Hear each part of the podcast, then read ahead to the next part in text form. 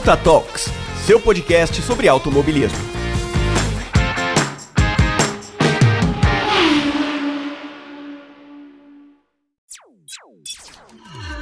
Este podcast foi editado por Luiz Macis Produções. Entre em contato no WhatsApp através do número DDD 11 98110 43 17.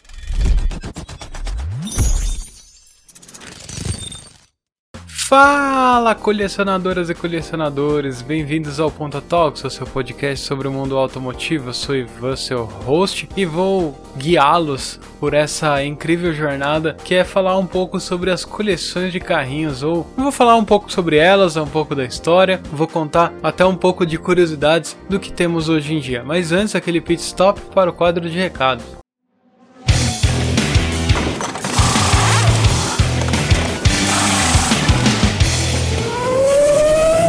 Quadro de recados. Bem-vindos a mais um quadro de recados.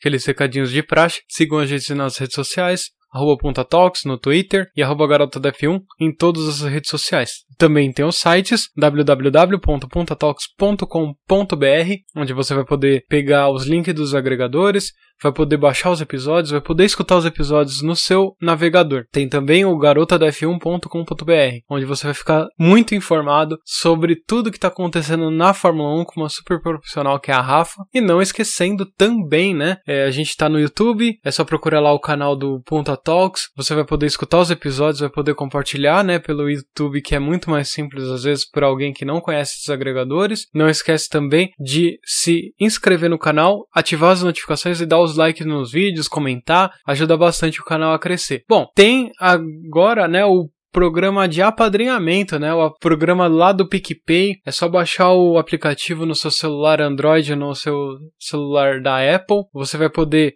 se cadastrar lá e com o PicPay você vai poder fazer pagamentos, receber dinheiro dos amigos, vai poder pagar, tem cashback, tem de tudo lá. É bem legal o aplicativo. Tem Pix, né? Agora a palavra do momento, né, nas transferências é o Pix. Você também vai poder cadastrar sua chave lá e usar o Pix deles. E aproveite, né, que tem cashback, tem pagamentos e tudo mais e apoia os dois projetos, né? O Garota da F1 e o Ponta Talks. É só procurar lá no PicPay GDF1 Ponta Talks. Repetindo, GDF1 Ponta Talks. Lá tem os planos de 1, 5 e 10 reais. Qualquer um deles já te dá direito a entrar no grupo de padrinhos, falar com a gente lá no Telegram, receber os episódios antes, receber spoiler dos episódios, né? Dos convidados que vão vir e você vai poder bater aquele papo legal com todos os outros padrinhos. Mas se você não consegue nos apoiar, né, financeiramente, eu sei que tá bem difícil para todo mundo e tudo mais, mas pelo menos compartilhe o episódio, né? Compartilhe esse episódio com três amigos, já vai ajudar muito o episódio, já vai ajudar muito o Ponta Talks a crescer. Agradeço muito e vamos para o episódio, né? Que vai estar tá bem legal, falando de um hobby que eu adoro, que é colecionar miniaturas automotivas ou aqueles famosos carrinhos. Bom, com os recados dados, vamos para o episódio. Hoje a gente vai falar de um dos hobbies que é normalmente passado de geração em geração, os pais passam para os filhos, que vão passar para os filhos dele, que é o gosto por colecionar miniaturas de automóveis. Vamos começar falando um pouco da história disso.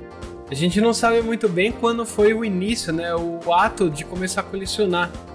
Mas a gente sabe que foi provavelmente na virada do século 19, 20, né, que foi quando o automóvel começou a se popularizar, né? Aparecer realmente nos grandes centros.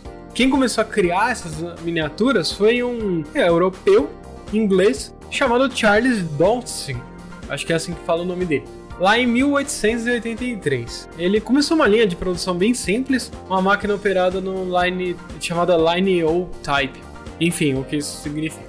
E aí, começou a se expandir, mas ali foi bem mais um hobby, né, de construir aqueles carros do que realmente uma coisa que ia dar dinheiro.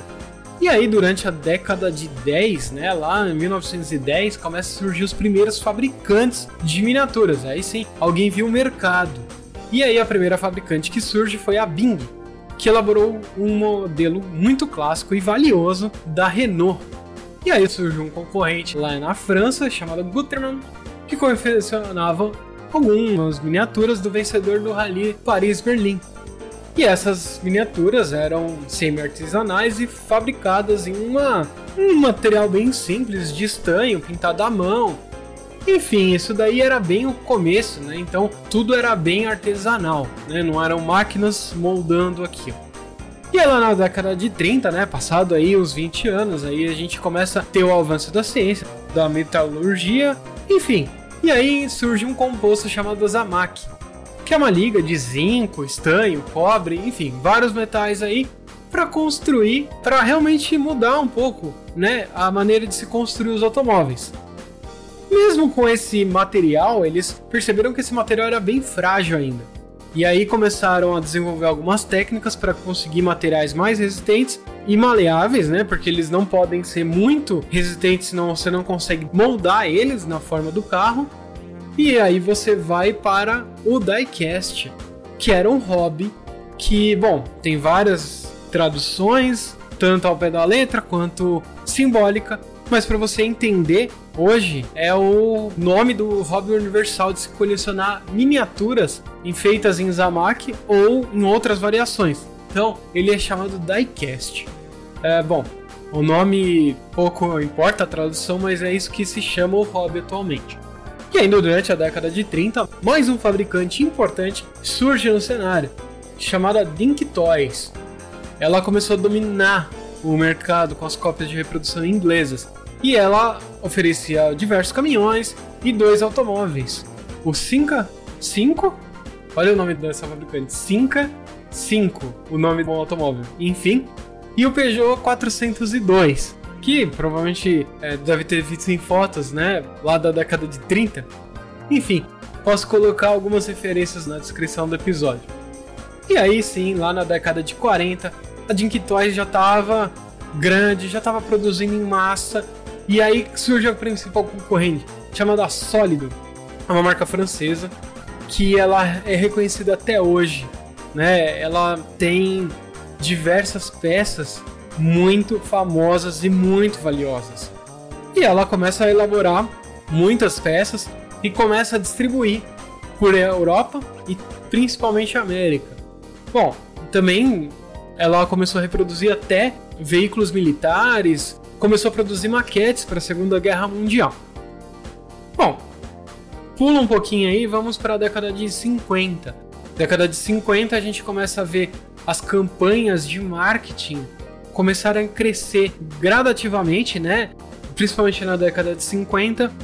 E aí a gente começa a dar brindes promocionais, né, de várias campanhas que são miniaturas principalmente por causa do uso do plástico, né? A gente começa uma década de uso de plástico e tudo mais, que era mais barato de se produzir, por mais que elas durassem menos, mas elas eram mais fáceis de você dar em algum brinde de campanha, enfim, várias promoções que surgiram na década de 50.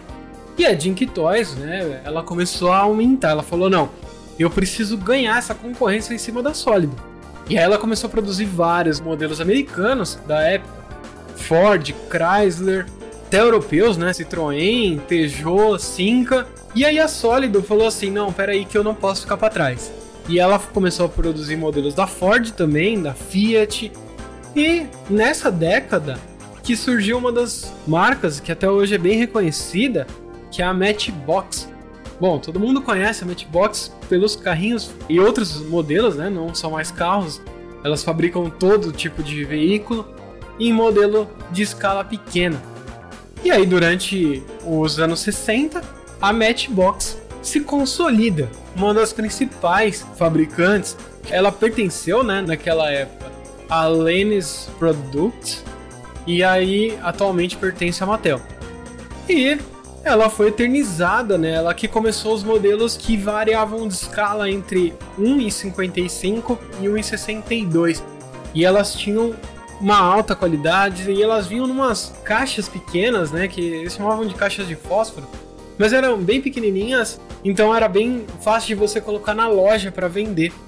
Eu vou deixar uma foto, né? O link da foto para vocês saberem mais ou menos como que era não era uma embalagem de papel e plástico, né, com tudo impresso, era uma caixinha pequenininha, né?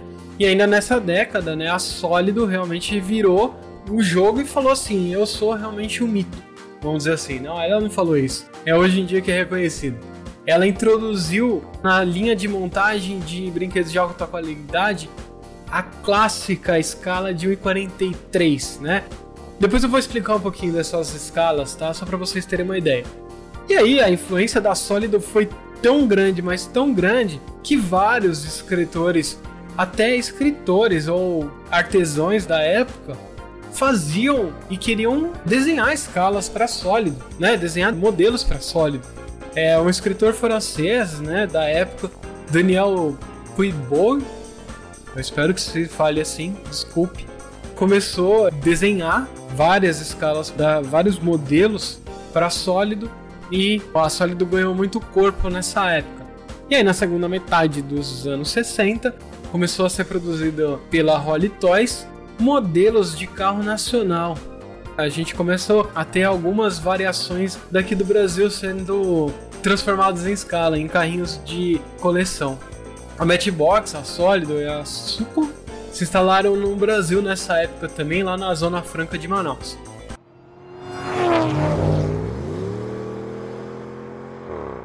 Bom, durante as décadas de 70, a escala de 1,43 foi realmente comprovada, foi um grande feito da Sólido e começou a ser produzido em larga escala. E também surgiu a escala de 1,24 nessa mesma época. E elas tinham mais ou menos assim, né? Era produzido a escala, o carrinho em 1,43 e o mesmo em 1,24. Claro que a 1,43 tinha um pouco mais de qualidade. E aí nos anos 80, a Ásia entra no jogo. A China domina. Fala assim, como eles sempre tiveram, né, um custo de fabricação bem baixo, né, devido a, a vários fatores, a China entrou muito forte no mercado de modelos de miniatura.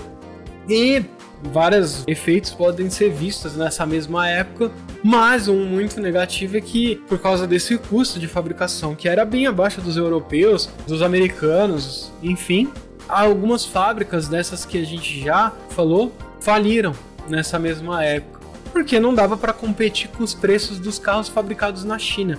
Claro que algumas fábricas importam, né, os modelos de lá porque são mais baratos de produção. Década de 90, a gente começa a ver os modelos que, é, vamos dizer assim, é a escala que mais se encontra no mercado hoje, que é a 1 e 18 grande maioria dos carros da Matchbox e da Hot Wheels, né, da Mattel, são fabricadas hoje, são em 18 que são vendidas nas lojas, é, postos de gasolina, em qualquer lugar que você for, tem uma prateleira só com carrinhos da Matchbox e da Hot Wheels. E vários outros fabricantes começam a, a ver esse mercado como potencial, né, como realmente um mercado que não só atinge as crianças, mas atinge os adultos também. E aí foi realmente onde todas as classes puderam comprar carrinhos por causa das escalas 1 e 18, que eram as mais baratas de fabricar, e aí todo mundo pode ter o hobby de colecionar. Passa um pouquinho, né? Vamos chegando mais na atualidade. A Maisto, que ela vai se tornar o maior conglomerado mundial e fabricante das miniaturas Amak. Né? Aquelas que lá começaram lá na década de 30, Sim, aí a gente começa a ver a Maisto como uma das maiores. É a segunda maior, né? Fabricando aviões, helicópteros, carros, caminhões, tudo. E no Brasil, nessa mesma época, né? Agora na atualidade, com a gente liberando as importações, né?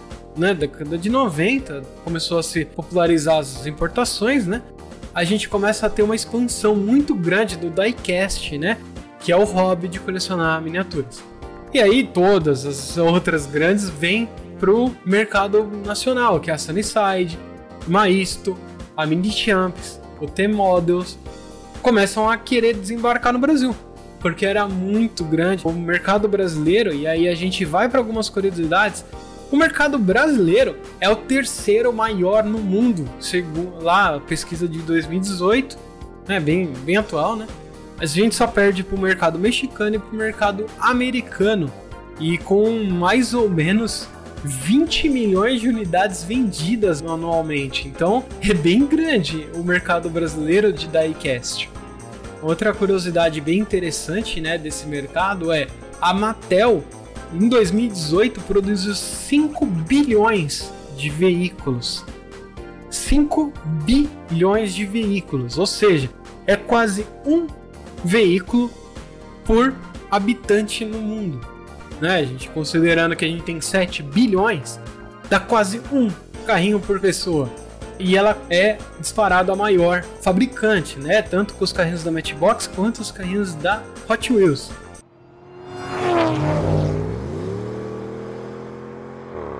Vamos fazer umas outras curiosidades aqui. Vamos falar das miniaturas mais valiosas no mundo. Quem aí chuta o valor da mais valiosa? É, é difícil, né? Você pode falar assim, pô, deve ser uns 100, mil. Talvez.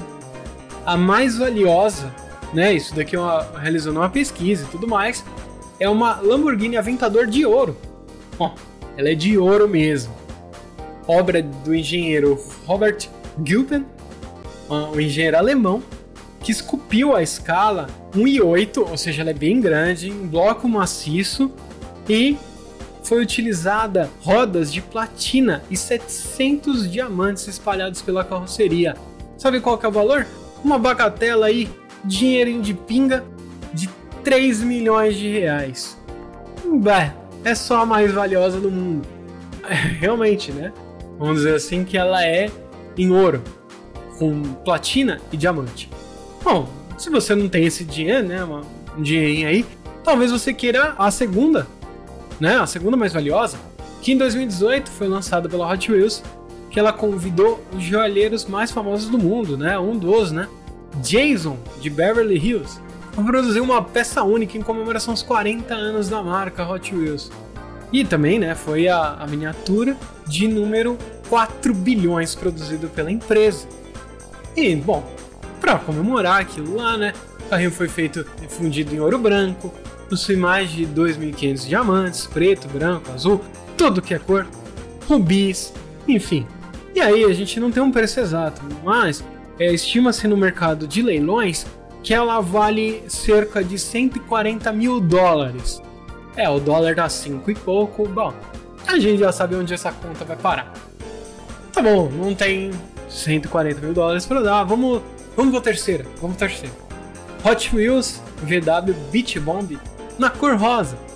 Beach Bomb. Sim, é uma, uma miniatura de Kombi, é uma de 1969, chamada de Beach Bomb. Por quê? Porque ela era temática de praia e com prancha de surf, era bonitinha, muito bonita inclusive. E aí eles fizeram, né? É um modelo muito exclusivo, ela é toda pintada em cor de rosa, tem oito unidades produzidas no mundo inteiro, que foram só distribuídos entre funcionários na época. Tá bom, se você encontrar uma, provavelmente ela vai estar tá sendo vendida por 72 mil dólares ou nessa casa aí. Vamos lá, essa conta também tá alta, né? Só em dólar. Bom, e aí temos um quarto aí, um quarto mais humilde aí, né? Vamos dizer assim. E é um Matchbox Query the Truck. Finalmente um Matchbox sendo muito valioso. É, ele tinha uns 5 centímetros, né? E existem diversas raridades, né? E ele é um, um dos modelos bem legais, assim, né? Ele foi nos anos 50, anos 60, né? Que era o modelo grande, né? Do caminhão mesmo fabricado. E a Matchbox foi lá e fez um modelo reduzido D. E aí, foram fabricados apenas dois na história. Um modelo a gente não sabe o paredeiro e o outro tá lá guardado a sete chaves na Betbox e provavelmente tá na casa aí dos 15 mil dólares. Interessante, né? Para vocês terem uma ideia qual que é o tamanho desses modelos, né? Dessas miniaturas, elas são enormes, podem variar muito, elas podem ser muito raras e custarem centenas de milhares de dólares e também podem ser bem baratas, que você vai na loja e compra por 6, 7 reais. Vários colecionadores, eu sou um deles. Eu tenho uma coleçãozinha pequena de 150 carrinhos, então eu sou muito feliz com ela. E são todos Hot Wheels e Matchbox.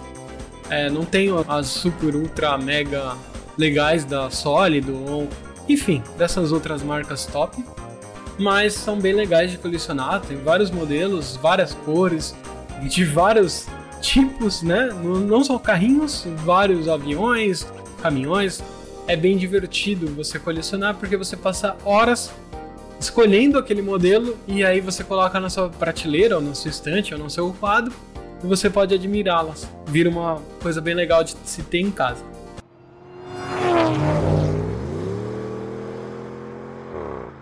Bom, e agora falando um pouco das escalas, né? O que, que são as escalas? As escalas, elas são feitas, né, a partir do tamanho real do carro. E aí vamos lá, né? A gente falou muito das escalas 1.18, 1.24, 1.46, é, 1.43, desculpa, aí tem um 1.64, e aí você tem a ideia. O que, que é essa escala, né? Como que é feito o cálculo? Se o carro, vamos falar que ele mede 4 metros e 9, a escala 1.18 ele vai aproximadamente dividir esse tamanho por 18. Ele vai chegar até uns 27 centímetros e meio, 27 centímetros e 2, mais ou menos isso. E a escala 1 em 24, você divide por 24, vai chegar num tamanho mais ou menos de 20 centímetros, 1 em 43, mais ou menos 11 centímetros, depende do tamanho do carro. Então, quanto maior o número, por exemplo, 1 em 18 é uma escala já grande, 1 em 24 é uma escala menor. A escala que vai determinando o tamanho da miniatura, mas são todas miniaturas. Então, Imagina assim que a escala mais valiosa é, é 1,8, né? Um, uma Lamborghini de 1,8 é o tamanho de uma Lamborghini aí que tá variando entre 4 e 5 metros, dividido por 8. Então ela é bem grande, assim, ela não cabe tão fácil na sua estante, então ela teria que estar tá no chão, enfim, pelo tamanho, né? Pelo peso, provavelmente, porque é um bloco de ouro maciço. Enfim, se você quiser comprar, é lá 3 milhões de reais. Né? E é basicamente isso, né? Eu convido a vocês nos comentários da postagem desse episódio a falar se vocês gostam de miniaturas, se vocês já têm alguma, se vocês colecionadores, né, se vocês já são diecasts, como eu, convido vocês a falarem qual a miniatura que vocês mais gostam e tudo mais. Interaja com a gente. Bom, eu vou ficando por aqui. Eu agradeço muito o download de vocês. É, agradeço muito a paciência de vocês. Se vocês tiverem alguma dúvida, sugestão, crítica de episódios, pode me mandar lá no e-mail, pode falar comigo nas redes sociais. Não esquece de seguir a gente nas redes sociais, a gente está nessa corrida para conseguir 300 seguidores até o final do ano. Lá no Punta Talks, né, Twitter, né, arroba Punta Talks. Também tem, né, o nosso programa no YouTube, então segue a gente, se inscreve no canal do YouTube, coloca lá, ativa as notificações, tem bastante coisa legal que eu deixo lá, né, que são os episódios, aí você compartilha com seus amigos, com a sua família, com todo mundo que você conhece. E bom, eu vou ficando por aqui e até uma próxima. Tchau!